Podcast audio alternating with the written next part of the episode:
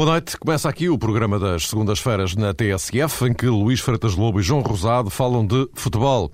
Versão rádio com acompanhamento no blog jogojogado.tsf.pt, que podem consultar sempre que quiserem. Hoje vamos falar do derby, claro, também das dificuldades do Futebol Clube do Porto para vencer o Rio Ave e aproveitaremos para abordagens incisivas, porque o tempo não dá para muito, ao assunto Hermínio Loureiro, que transitou da edição da semana passada, como se lembram. Vamos equacionar o que seria um bom grupo para Portugal no Mundial 2010. Lembro que o sorteio é já na sexta-feira. E, eh, finalmente, a nossa equipa do mês de novembro, mês que encerra hoje. Boa noite a ambos. Uh, João, uh, começaria por ti hoje, uh, Sporting Benfica. Porquê que um derby acaba a zero? Porque as duas equipas trabalharam para isso, Mário, o, o Sporting e também o Benfica. A esse nível, penso que o Benfica acabou por Mas é um bocado frustrante mais. trabalhar para o zero, não? Sim, por isso digo que o Benfica acabou por desiludir mais, porque estava embalado com uma série de resultados eh, muito positivos e, sobretudo, com uma dinâmica que projetava as coisas para o Sporting de uma maneira muito complicada, ou seja, previa-se que o Sporting tivesse mais dificuldades. O Benfica, do ponto de vista atacante, foi uma equipa débil, na minha perspectiva. É evidente que encaixa aqui o mérito do Sporting e a maneira como Carlos Carvalhal, estrategicamente e também do ponto de vista tático, acabou por armar a equipa do Sporting.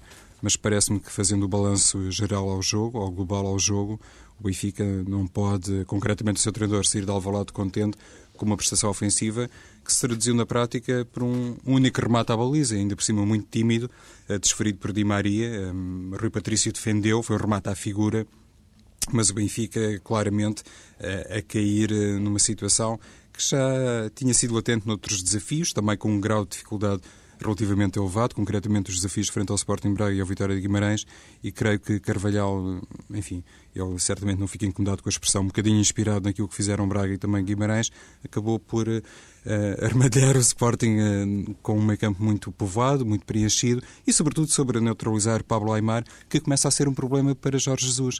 Penso que não é simples coincidência. O Benfica quando tem dificuldades a criar eh, jogo atacante, situações eh, de gol, normalmente essas dificuldades eh, resultam de um grande apagamento de Pablo Aymar.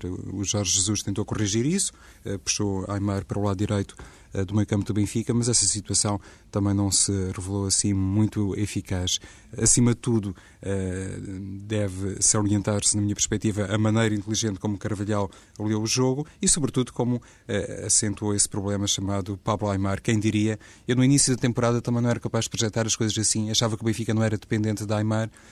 Se calhar, eh, Mário, eh, vale a pena também considerar que neste momento, mais do que Aymar, o Benfica está um bocadinho dependente daquilo que os argentinos conseguem produzir.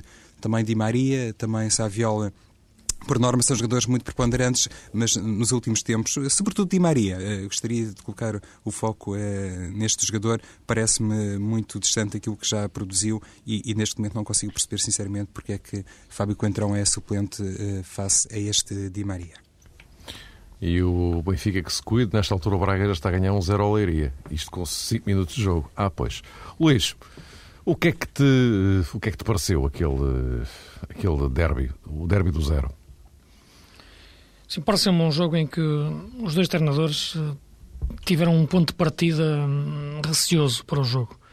Eh, podiam ter partido mais sobre, sobre a coragem ou sobre a esperança de ganhar o jogo mas foi sobretudo o receio um, de o perder, ou, de, ou melhor, de, das suas equipas em campo defensivamente não estarem seguras, uh, foi a principal preocupação de tanto de Jesus como de Carvalhal.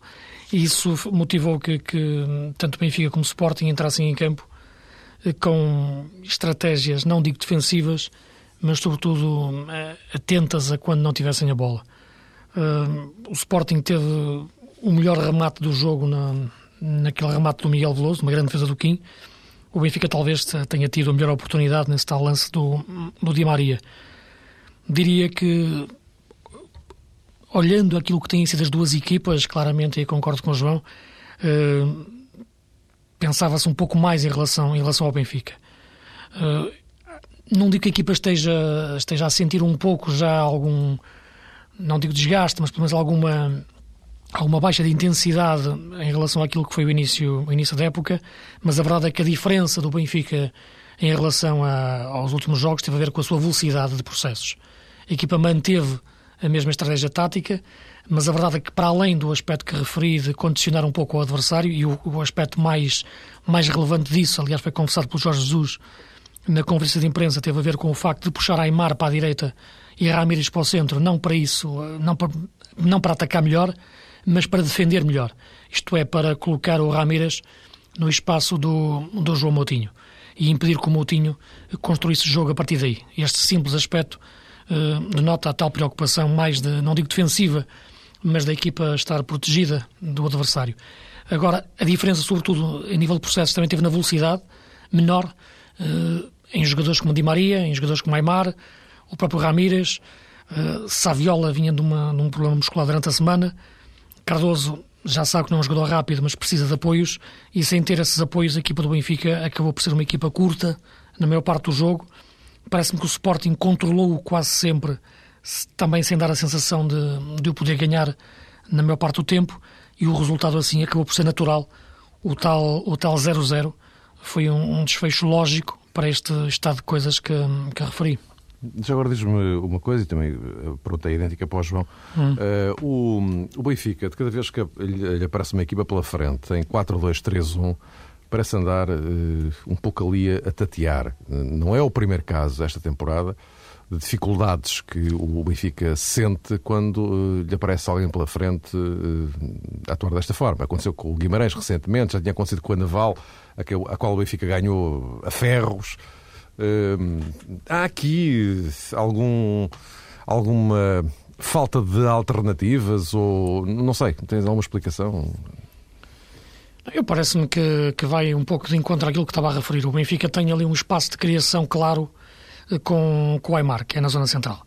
Uh, não digo uma dependência desse jogador, mas, mas uma, uma dependência de determinados processos de jogo que levam a que a bola, eh, quando entra nesse jogador, quando, quando entra nesse espaço, necessita um jogador daquelas características, uh, que ainda por cima combina muito bem com o avançado que é, que é o Saviola. Parece-me que estancando essa zona central de, do Benfica, essa zona de criação, a equipa fica condicionada nessa, na, na, nesse ponto criativo do seu jogo, na última zona de construção antes do, antes do, do remate.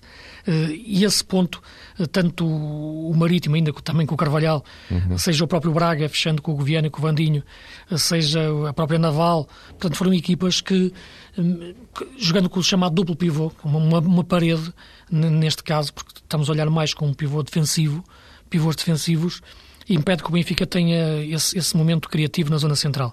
Portanto, a bola passa a existir mais do ponto de vista criativo no, nos flancos.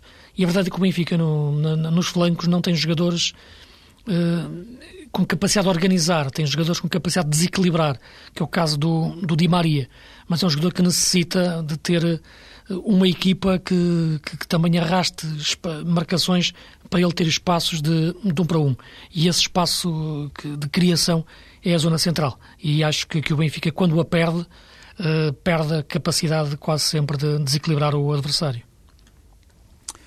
Essa explicação, Luís, que Jorge Jesus deu a propósito ainda do derby, das dificuldades eh, que o Benfica estava a revelar para fazer o tal futebol com tensão perante um jogador como João Moutinho, a mim parece-me assim particularmente curiosa, porque João Moutinho, na prática, iniciou o jogo no meio campo defensivo uh, do Sporting.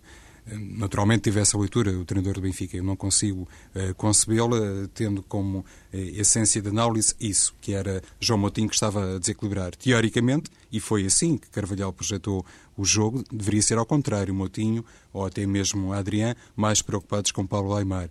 E acho que isso, sinceramente, impediu o Benfica de fazer o, o tal futebol. Há pouco o Luís falava sobre isso, creio mais pressionante de início da época, de, de fomentar o erro adversário uh, no meio campo contrário, e isso em Alvalade claramente não estava a acontecer, uh, na minha opinião, por, por déficit de Pablo Aymar, comparativamente, por exemplo, a João Moutinho. Não propriamente o contrário. Não me lembro, nos primeiros 20 minutos, de hum, uma grande iniciativa de Moutinho que fizesse Jesus ter essa percepção que as coisas poderiam uh, ficar uh, muito mais complicadas para o Benfica a mercê dessas iniciativas. Mas pronto, isto são, uh, enfim, polos de análise distintos que se calhar acabam por conduzir à mesma coisa. respondendo então à segunda questão do Mário que tem a ver com esse fenómeno Aymar. É curioso que durante, durante a era Kika Flores, Aymar era um, um problema porque estava situado, digamos que numa faixa do terreno que não servia propriamente as suas características, não, não ficava uh, um jogador uh, potenciado por estar colocado mais sobre a, faixa esquerda, creio que era a zona onde mais insistia Kika Flores com Pablo Aymar. Agora, no Benfica, essa capacidade que as equipas adversárias, algumas equipas adversárias têm revelado para neutralizar Aymar, um, acaba por uh, dar origem a um, a um, problema que, de facto, poderia ser solucionado com um Benfica mais elástico do ponto de vista tático e isso, eh, na minha perspectiva, acaba por eh, introduzir um dado surpreendente, porque Jorge Jesus é um homem, é um treinador muito dado a estas coisas, de procurar soluções e estratégias diferentes para fazer face a algumas dificuldades. E parece-me que o Benfica, a esse nível, sinceramente, não, não revela assim grande flexibilidade, grande imaginação. O, o Luís focava o problema dos extremos dos jogadores que normalmente jogam mais encostados às linhas, ou podem jogar mais encostados às linhas, não terem uma grande capacidade uh, organizativa, digamos assim, são mais explosivos. Mas, mas, há um jogador no plantel do Benfica que tem sido, entre aspas, esquecido por Jorge Jesus, que talvez pudesse uh, resultar bem nestas partidas, concretamente neste contexto, jogo em casa do Sporting, que é o Reta Vizcaia. Faz um pouco de confusão como ele não tem sido é, muito aproveitado no Benfica, bem entendido, teve aquele período longo de ausência ao serviço da seleção do Uruguai, mas acho que poderia ser um jogador é, que hum, o Benfica poderia aproveitar melhor, eh, poderia aparecer mais vezes, inclusive com este estatuto de suplente utilizado. Claro, o, o, treinador do Benfica eh, é que trabalha com jogadores, isto normalmente diz-se eh, em jeito de justificação perante algumas, eh, enfim, ausências mais surpreendentes, mas perante tudo aquilo que já demonstrou o Reita Vizcaia, eu francamente imaginaria que pudesse ser um jogador capaz de dar, por exemplo, a tal elasticidade que falta ao Benfica, concretamente no lado direito, que não tem, ou que não teve manifestamente em Alvalade, porque mesmo quando saiu Pablo Aymar e entrou Rubén Amorim para aquele lado, o Benfica, do ponto de vista atacante, não, não conseguiu grande coisa. Olha, já agora, se, se me permitem, eh, hoje não temos um eh, som da semana, temos dois. Eh, antes de ir ao outro, até porque nos facilita, digamos assim, a ponte para, para o Sporting, isto é, o que é que pode dar este Sporting de, de Carlos Carvalhal. Antes disso, só uma alusão a um dado concreto. Nos últimos quatro jogos, o Benfica sobrou com um golo. O Jorge Jesus não parece estar minimamente preocupado com a situação. O que é importante no trajeto do Benfica é a classificação, os objetivos que nós temos. O trajeto do Benfica, que nos últimos quatro jogos apenas marcou um gol. O que conta lá, conta lá, no score dos golos marcados, é que o Benfica tem 32 golos, é a equipa com mais golos marcados, não só em Portugal, mas também no, no, na maioria dos campeonatos da Europa. Isso é conta. O resto é peanuts. O resto é peanuts. Luís, o que é que te parece? É mesmo peanuts? para o facto do Benfica ter muitos gols marcados não lhe garante que, que, que ganhe o próximo jogo. E isso foi o que aconteceu no jogo Sporting e no jogo anterior com o Guimarães. Portanto, ninguém vence campeonatos eh, em função do que fez nos jogos anteriores em termos de, de futuro. Portanto, a análise não pode ser feita assim. Aquilo foi uma análise um bocado quente do Jorge Jesus uma resposta a quem também, acho, penso eu, também estava a, a atribuir demasiado significado ao facto dos últimos quatro jogos o Benfica só ter feito um gol. E pelo meio também houve o jogo na, contra o Everton, que foi um excelente jogo. Portanto, parece-me que, que o problema do Benfica não, não está, não reside em, em apenas só, só, ter feito um golo, como também nas outras vezes não, não, não existia demasiado, existia demasiada euforia em torno de, de, das vitórias por 8-1 ou por 6 a 1. Uh, eh, o que me parece é que a equipa tem que encontrar soluções uh, dentro da, daquela zona que referi há pouco, e parece-me que, é que existe esse aspecto, que, que, é a zona de criação uh, atrás do, dos pontas de lança. porque Aymar é um jogador que dificilmente poderá aguentar uma intensidade de jogo permanente ao longo de um campeonato inteiro. 30 jogos, para além dos jogos de Taça UEFA e, e Taça da Liga e Taça de Portugal. E isso é que no Benfica atualmente é, é, é, é, mais preocupante. E, para além de, do facto de Ramírez, para além de ser um jogador incansável, a verdade é que ele vem já de um ano inteiro sem férias. Portanto, ele já fez, fez um campeonato brasileiro inteiro, pegou depois no campeonato português e vai continuar agora por uma, por, pela época toda. E é um jogador que neste Benfica é fundamental para, para o equilíbrio uh, do meio campo e, e, recorrer a ele permanentemente para pôr-lhe o peso todo da equipa em cima, como aconteceu no jogo frente ao Sporting, naquela zona central, que era a zona de criação e de pressão ao mesmo tempo, aqui em cima do João Moutinho, quando o Moutinho queria sair a jogar desde trás, Portanto, aí o Benfica pode, pode ter um problema em termos de futuro no campeonato e, aí fazer menos golos. Mas neste momento ainda me parece ser uma questão circunstancial, digamos assim. O que é que te parece os amendoins, João?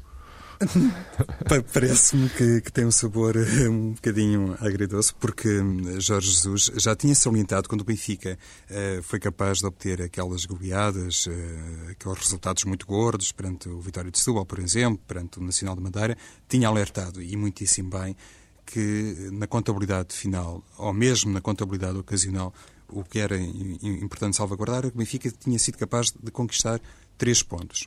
Ora bem, eh, depois, quando faz uh, Jorge Jesus esse pequeno regresso ao passado e, avalia as últimas prestações do Benfica, também tem que ser capaz, em nome da coerência, uh, de valorizar, ou, ou, pelo menos de considerar algum aspecto menos positivo no futebol do Benfica, porque não adianta de facto marcar oito golos num desafio e depois ficar a zero no outro, porque isso tem, evidentemente, custos na questão pontual. Portanto, essa realidade deve estar presente sempre nos raciocínios do treinador do Benfica. A questão uh, que pode quase que resultar como uma situação uh, alternativa para o, o, futebol do Benfica pode passar também por, uh, digamos, um apetrechamento do plantel. E eu estou aqui a introduzir este dado, Mário Luís, porque o Benfica já fez saber, ou pelo menos essa notícia soou, que está interessado na contratação de um avançado.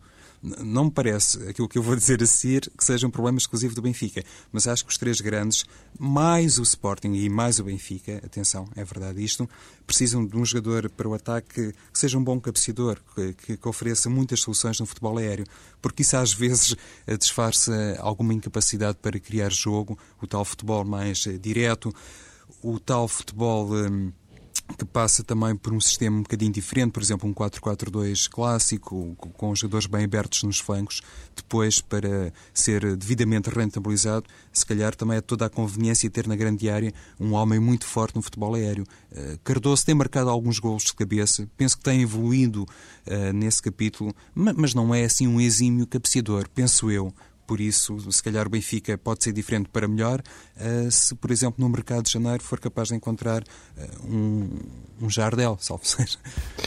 Ora bem, uh, outra questão. Ainda Jorge Jesus, depois deste empate, para ele, título para o Sporting é fora de questão, ou está fora de questão? Claro que este empate é melhor para o Benfica. penso que o Sporting com, esta, com este empate praticamente perdeu, na minha opinião, a possibilidade de poder sonhar com o título. O Benfica manteve com este empate os mesmos 11 pontos do rival como o Sporting e, portanto, nesta perspectiva, foi muito melhor uh, este, este ponto para o, para o Benfica que para o Sporting. Luís, o Sporting está fora? Repara, se o Sporting está fora não é por causa de empatar com o Benfica, é, é por causa da forma como esquematizou a época, como começou a época e os pontos foi perdendo. O jogo com o Benfica é um resultado perfeitamente normal e aceitável e até a forma como a equipa jogou dá algumas indicações para o futuro em termos de, de crescimento. Agora, olhando para a distância pontual que se cria para o primeiro lugar, hum, o Braga e quer o próprio Benfica e o Floco do Porto, penso que tinha que acontecer algo de muito estranho para o Sporting não estar fora. Portanto, é evidente que a matemática não, é uma opinião, há mais de 50 pontos em, em disputa, uh, e portanto isso são muitos pontos. Mas penso que em condições normais e sem haver a tal coisa muito estranha que era Benfica e, e Porto, perderem muitos pontos para além do Braga, como é evidente, que considero que desde o início que considero um candidato ao título, outro tipo de candidato, mas um candidato, eh, penso que o Sporting, sim, está, está na minha opinião, sim, está fora da, da corrida ao título eh, e tem que pensar, sobretudo, em recuperar é, índices competitivos que sejam aceitáveis para, para, para, para o nível, para, para, para, para, para o estatuto que o clube tem. Aliás, João, acrescento eu, não por acaso, quando confrontado justamente com esta questão, o Sporting está fora do, da corrida ao título, o Carlos Carvalhal, eh, a seguir ao jogo, pura e simplesmente eh, abdicou de abordar a questão. E, bem, não é, Mário? Pois. Conforme dizia o Luís, o Sporting está na situação em que está uh, muito problemática, e ia quase dizer um pouco problemática, não, é bastante problemática, não por responsabilidade de Carvalhal, mas evidentemente por responsabilidade do antigo treinador e dos jogadores do Sporting, porque são os mesmos. Aqui há que fazer uma, uh, digamos, distribuição equitativa e razoável das responsabilidades, não tem apenas a ver com o anterior treinador do Sporting. O plantel nisso terá sempre, enfim, uma palavra a dizer para, para assumir essa tal responsabilidade. Mas estas declarações de, de Jorge Jesus, na minha perspectiva, também acabaram por uh, focar excessivamente o Sporting e isso, uh, vindo da boca do treinador do Benfica, não pareceu assim também muito razoável. Não, não é querer estar a embirrar com Jorge Jesus de maneira alguma, mas penso que ele, até perante a justificação que deu, dizendo o Sporting estava a 11 pontos, já estava uh, com um panorama muito difícil. Agora, conserva essa desvantagem, se é que o termo pode ser utilizado assim, por isso já está afastado do título. Ou seja, então o treinador do Benfica não teria que se preocupar com isso e não poderia a posteriori fazer essa análise. Eh, por muito bom que tenha sido o empate para o Benfica, não, me cabe a mim discutir isso. Agora, acho que na posição de Jorge Jesus, considerando a tal desvantagem que o Sporting já tinha e considerando os objetivos da equipa, que passa, obviamente, no caso uh, do Benfica, porque estou a falar de Jorge Jesus, pela conquista do título nacional, penso que o foco eh, da, da, sua avaliação e do seu balanço nunca poderia ser o Sporting e a situação do Sporting concretamente eh, face ao primeiro lugar. Tinha que ser sempre uma análise baseada naquilo que o Benfica produziu ou não em Alvalade e a responsabilidade eh, que tinha para aproveitar um momento claramente delicado para o, o Sporting Clube Portugal. Meus caros, vamos então agora recorrer à vossa fantástica capacidade de síntese para eh, despacharmos o resto do, do material que está aqui em agenda. Avançando para esse Porto eh, Rio Ave, eh, João, eh, o Porto voltou às vitórias, é verdade, mas eh, com grandes dificuldades. Sim, eh, que foram oferecidas, digamos, para uma equipa que está a fazer um campeonato muito bom.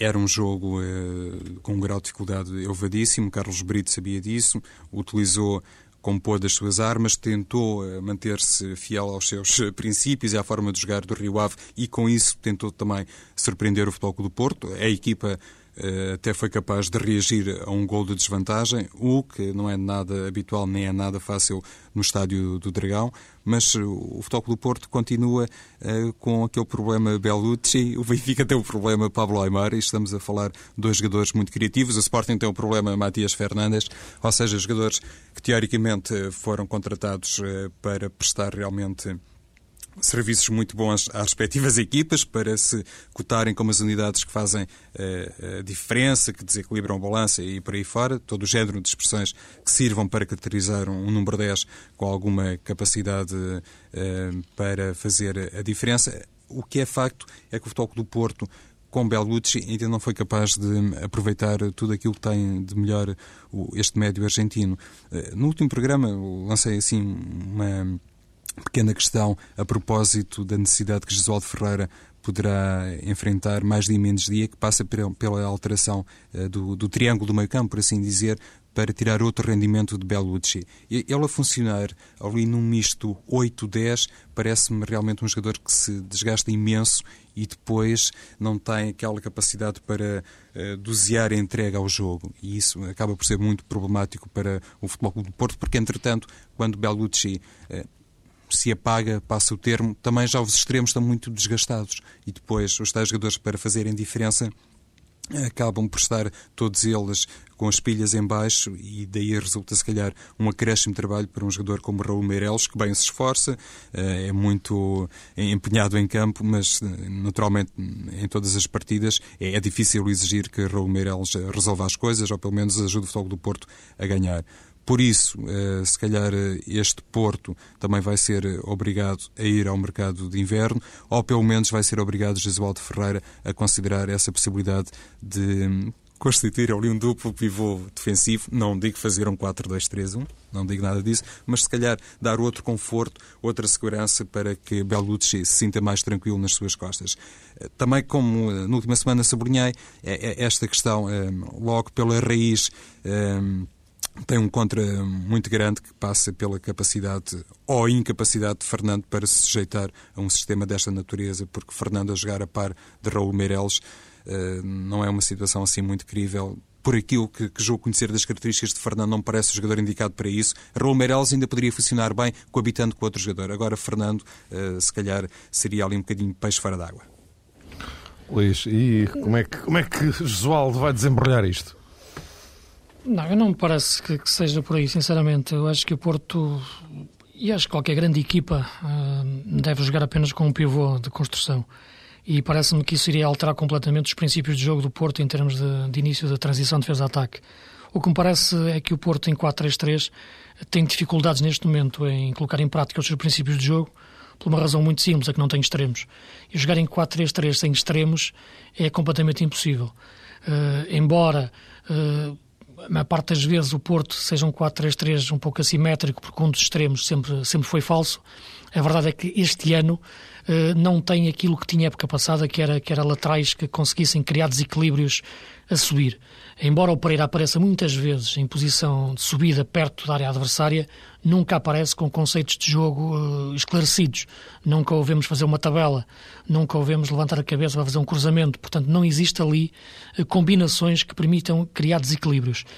Uh, insistir em Rodrigues como quase como extremo uh, é o erro de casting principal. Rodrigues não é um extremo, Rodrigues é, é um médio e um médio transportador de bola. Uh, neste contexto, e ainda por cima tendo do outro lado um jogador completamente anárquico como o Hulk, o Porto em 4-3-3 é uma equipa que se parte facilmente e é uma equipa que eu penso que o mais preocupante, inclusive, é ver como a equipa fica desequilibrada quando perde a bola. Uh, aconteceu contra o Chelsea e aconteceu ontem contra, contra o Rio Ave. A equipa perdia a bola e ficava desequilibrada defensivamente no seu meio-campo e na sua defesa. Exatamente porque a equipa a atacar em 4-3-3 com três médios uh, são obrigados a um esforço de ocupação de espaços uh, de, excessivo para, para que um tipo, de, um tipo de sistema destes devia exigir. Por isso me parece que o melhor Porto dos últimos anos sempre foi o Porto que sabia em muitos momentos do jogo se esconder em 4-4-2 ou pelo menos jogar com quatro médios, ou com quatro homens no meio campo, coisa que esta época não, não está a acontecer. E tem que passar por aí. Agora, é verdade que o Porto perdeu jogadores chaves para fazer esse tipo de, de, de, de futebol, Sissoko, lateral, o Lucho, que não era rápido, mas, fazia, mas jogava rápido, em termos de condição, em termos de passe, e, e o Lisandro, em termos de movimentação. Portanto, os jogadores que hoje jogam, seja Bellucci, seja Álvaro Pereira, seja Falcão, são jogadores que não sabem interpretar este tipo de futebol. E neste momento o Porto tem encrava no, no, naquilo que era o, a sua máquina e passa, na minha opinião, a solução por reinventar o sistema e, e jogar mais próximo de um 4-1-3-2, mantendo um pivô, colocando três médios, ao mesmo tempo com largura e com profundidade, eh, e colocar eh, o Hulk na zona central próximo de, de um ponta de lança. Eh, talvez este tipo de sistema pudesse o Porto equilibrar melhor a equipa no meio campo e manter dois homens na frente e não jogar com em 4-3-3 sem ter extremos, que me parece ser o principal problema do Porto. O Porto ainda a tentar arrumar a casa nesta fase do campeonato. Posto isto, eh, uma pergunta objetiva, agradeço-vos uma resposta tão, tão objetiva quanto. Hermínio Loureiro eh, anunciou semana passada que, em definitivo, não é candidato à presidência ou não é recandidato à presidência da Liga de Clubes. Entretanto, os dias passaram, não houve propriamente uma grande reação eh, a esta decisão de Hermínio Loureiro. Ele que, inclusive, apontou vários nomes possíveis que ele encararia como tendo perfil para assumir a presidência da, da Liga. Eh, dos vários nomes eh, enunciados, que eu me lembro apenas Paulo de Carvalho, o antigo presidente do Rio Ave, se pronunciou, enfim, para se distanciar. dizendo, no fundo, que nesta altura não, não é propriamente essa uma prioridade para, para ele. Todos os outros acabaram por se reservar, ficando no silêncio. da chamada oposição sistemática a Hermínio Loureiro, também não, não houve propriamente grandes reações. A pergunta para ambos é esta: eh, como é que interpretam eh, este hum, distanciamento, digamos assim, agora que Hermínio Loureiro garantidamente se colocou de fora da presidência da Liga assim que terminar o mandato. Luís. A minha, interpretação é, um, vai um pouco de encontro àquilo que eu sempre que refiro quando, quando, quando penso em dirigentes desportivos. Uh, não me parece que, que aquilo que os possa motivar uma reação, seja lá qual for, seja o futuro do futebol português.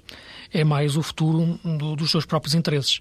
E, portanto, neste momento, aquilo que está em causa e que está em cima da mesa é um jogo de poderes. E perceber o cargo da Liga como um exercício de um poder que, lhe, que, que, que lhes possa tirar partido. Uh, e não uma promoção do, do futebol português. Uh, nesse sentido, é que eu interpreto, se isto fosse uma questão uh, tática, quase de marcação ao homem, que pode existir entre os, os putativos candidatos a este cargo. não me parece que a solução vá, vá sair de, de algum dos nomes que, Hermínio Loureiro anunciou. dificilmente consigo encontrar neste momento um nome que possa gerar consensos, nem me parece que nomes que gerem consensos sejam, sejam nomes fortes por natureza, pelo contrário. Em geral são nomes que provocam rupturas, os nomes, os nomes mais fortes. Uh, do fim deste legado de Hermínio Loureiro fica, no entanto, uma imagem de ruptura em relação ao passado e neste momento o meu principal receio é imaginar que se possa voltar uh, a esse passado. Lá está, conforme o Luís disse, era muito importante que hum, algumas pessoas soubessem optar uh, claramente entre o futebol e a política e não servirem, uh, digamos, não se servirem ao mesmo tempo das duas coisas, das duas áreas, quase como uma espécie de trampolim. Hermínio Loureiro deu algum contributo ao futebol português, atenção, na minha ótica, mas teve aqui essencialmente um problema de timing. Eu já disse em anteriores programas que esta eleição para a presidência da Câmara de Oliveira das Mães eh, estava legitimada eh, pelo voto eh, dos eleitores, porque eles já sabiam que Hermínio Loureiro era presidente da Liga de Clubes. Mas se agora Hermínio Loureiro considera que não pode acumular, que não deve acumular e vai de desistir de uma das pastas, então apetece realmente perguntar porque é que não fez isto antes? Porque é que não deixou das duas uma, ou que expirasse o seu mandato à frente da Liga de Clubes, ou então uh, porque é que não uh, tomou esta decisão uh, mais cedo de deixar a presidência da Liga de Clubes e então aventurar-se, passe a expressão, que não é nem perto nem longe ofensiva, pela carreira política, neste caso pela carreira política mais a nível local, quem sabe com, com outras ambições no futuro. E essa questão de clarificar, digamos que eh, os espaços em que cada pessoa tem a sua intervenção ao nível público, penso que seria hum, muito positiva para o futebol português e neste caso eh, até apetece realmente perguntar perante esse, esse vazio, essa ausência de uma reação muito sensível eh, por parte dos homens fortes do futebol português. O que é que realmente é mais apetecível? A presidência da Liga de Clubes ou, por exemplo, a, a presidência da Comissão de Arbitragem, da Comissão de Disciplina. Se estivéssemos a falar, por exemplo, de Vítor Pereira, ehm, seria possível assistir a esta ausência de reação? Tenho dúvidas. Vamos, não se importam, porque estamos quase a terminar o nosso tempo. Rapidamente, equipa do mês. Luís. Muito rapidamente, olhando para aquilo que foi os jogos deste mês, eu punho o Kim na baliza e também o punho na baliza da seleção, já agora. Uhum. Uh, o, na defesa. O, na defesa, escolheria o João Pereira, do Braga, o Moisés, também do Braga, central, o David Luiz, também o central do Benfica. Lateral esquerdo, uma boa, um bom mês do Alonso, no Marítimo, depois de um início de época um pouco complicado. Como médios, o Ravi Garcia uh, atrás. Um jogador que se revelou esta época, neste mês, jogando no centro do terreno, foi o Manu, fez um grande golo, ontem voltou a marcar outro, outro, outro golo decisivo, o grande golo tinha sido em Alvalade, o Nuno Assis, que é dos jogadores que eu mais gosto de ver jogar e em termos de, de posse de bola é fantástico, na frente, o João Tomás, que continua a marcar golos atrás de golos, já propôs a sua naturalização para ir à seleção. Uhum. O, o Querrus, que é um jogador que, que não, marca, não, não, se pode marcar tantos golos por acaso numa equipa pequena como a Naval. E outro jogador que eu acho que fez um mês fantástico, que é, que é o Targino. É um renascimento, uma, uma reinvenção uh, do Paulo Sérgio no Guimarães, um jogador que eu achava já não poder atingir estes níveis exibicionais e que está a fazer golos ainda por cima, fez um grande gol em Olhão esta semana e para mim é um jogador que entra no, no 11 do mês e seria, na minha opinião, até o jogador do mês, o Targino. Concordo plenamente, também está no meu 11. Luís, na baliza iria escolher o Ventura. Acho que os maus resultados do Olhanense não podem ser associados ao guarda-redes, antes pelo contrário, basta ver a, última exibição, um guarda-redes muito promissor, se calhar eh, com capacidade para um dia mais tarde pensar noutros voos. Lateral direito mantenho o João Pereira, no eixo defensivo eh, o Moisés, também conservo, introduzo o David Luiz e na lateral esquerda aqui uma ligeiríssima adaptação, ele pode fazer facilmente o lugar, digo eu, que é o Desmaré do Vitória de Setúbal. Depois, eh, no meio campo defensivo, na posição 6, conserva o Xavi Garcia, aqui num 4-4-2 eh, no lado direito eh, Tiago Targino, realmente a fazer ultimamente grandes exibições por Vitória de Guimarães, no meio Nuno Assis, também outro jogador eh, do Vitória, e na esquerda Fábio Coentrão, também teve uma chamada à seleção principal e, e, creio que tem sido dos melhores jogadores do Benfica e, e, não merece estar no banco de suplentes da equipa do Benfica. No ataque, a mesma dupla, Cardoso e, e João Tomás, mas um jogador do Rio Ave como o Sidney, eventualmente aqui para o lugar do Fábio Coentrão, eh, também acho que se tem notabilizado e é um jogador, na minha perspectiva, muito interessante eh, para a faixa esquerda, mas aqui, como 12 jogador, não, não, não quis deixar de lhe fazer uma referência. Ora bem, esgotámos o nosso tempo, eh, mas, Luís, se conseguires em 8 segundos para apontar aí o teu palpite para o grupozinho de Portugal no Mundial, era fantástico. Palpite não, desejo. Desejo, desejo, claro. Sim, o palpite depende das bolinhas. Exatamente. Não vale a pena. Em termos de, de cabeças de série, claramente a África do Sul. Em termos de pote 3, uh, a Argélia. Uh, das seleções africanas percebi, é mais acessível. Uh, do pote 4, uh, a Nova Zelândia. E penso que um grupo, a África do Sul, Argélia e Nova Zelândia, ia na linha daqueles grupos que temos apanhado nos, nas últimas participações no Campeonato do Mundo. Queres outro uh, Euro Milhões, já percebi. Ok. Seria excelente, vamos ver. João, rápido, por favor. Pronto, eh, sem, sem, sem grande critério, iria escolher as Honduras, a Eslováquia e a Austrália. Não me parece mal. Voltamos para a semana, aí já para falar do sorteio, enfim, a sério. Até para a semana.